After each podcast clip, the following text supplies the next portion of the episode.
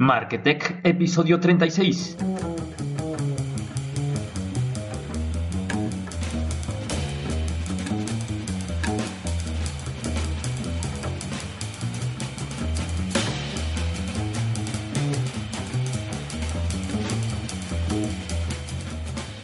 Hola a todos y bienvenidos a Marketech, tu podcast donde aprenderemos todas esas claves para llevar con éxito tu empresa a Internet. Soy Javier Moreno y acompáñame hoy, martes 22 de noviembre del 2016, con el tema Escapa de la zona de confort. Tu vida es tan rutinaria que cuando te preguntan ¿cómo te fue? Solo contestas bien, pues este capítulo es para ti. Así pues, comenzamos.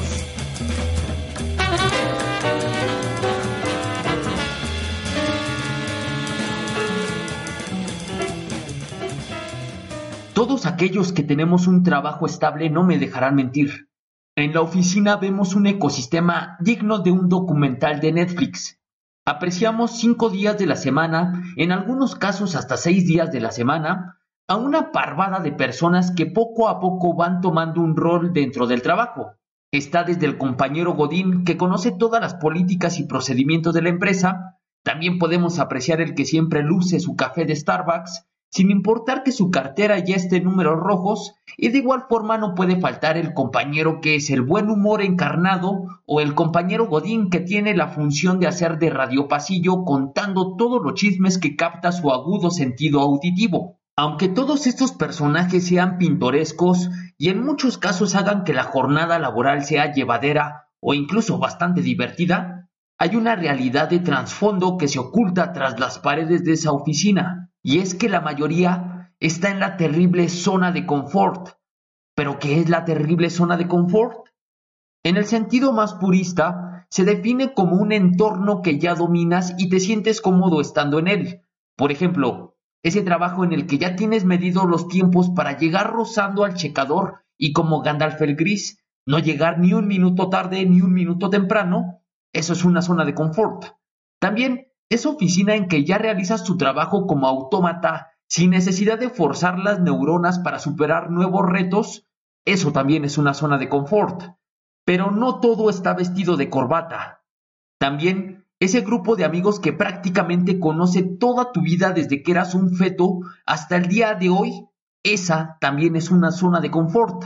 Incluso tu habitual costumbre de pelear y después estar como si nada con tu pareja esa también es una zona de confort.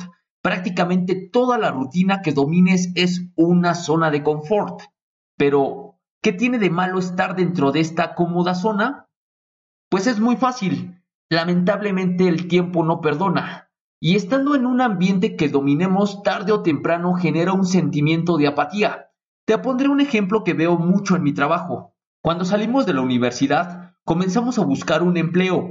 Por aquellos ayeres Estábamos acostumbrados que con 50 o 100 pesos podíamos costearnos una comida completa y hasta te alcanzaba para salir con los amigos. Es cuando encontramos nuestro primer trabajo, cuando nos vemos felizmente abrumados por empezar a percibir algunos miles de pesos.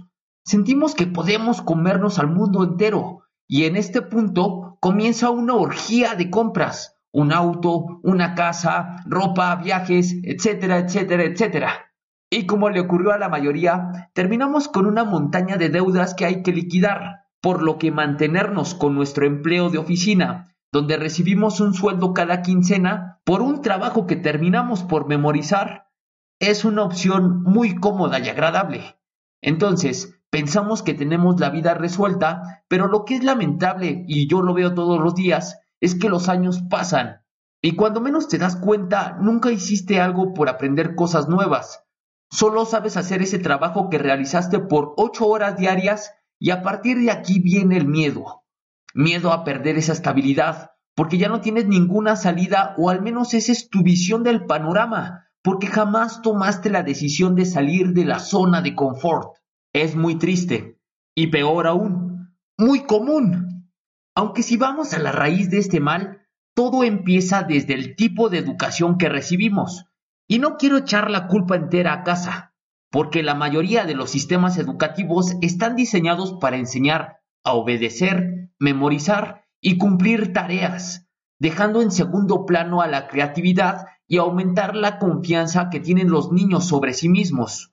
Ahora, si consideramos que esos niños crecerán con ese modelo educativo, y sumando que la misma familia suele plantar la idea que hay que estudiar mucho y después encontrar un buen trabajo donde derrochar tus mejores años de juventud y terminar por jubilarte para adquirir una pensión a una edad donde tu mejor amigo será el dependiente de la farmacia, no es de extrañar que muchos tengamos miedo de salir de la zona de confort.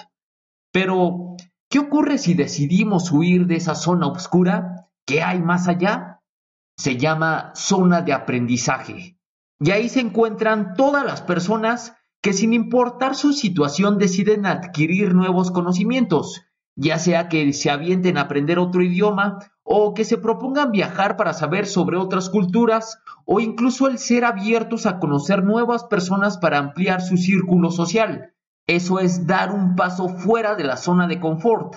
De hecho, hay mucha gente que es adicta a esas nuevas experiencias. Y te voy a contar algo irónico. Ese tipo de personas son mal vistas y criticadas por su contraparte, los apáticos, con comentarios como son unos vagos, o el clásico, si sigue así no va a conseguir hacer nada de su vida.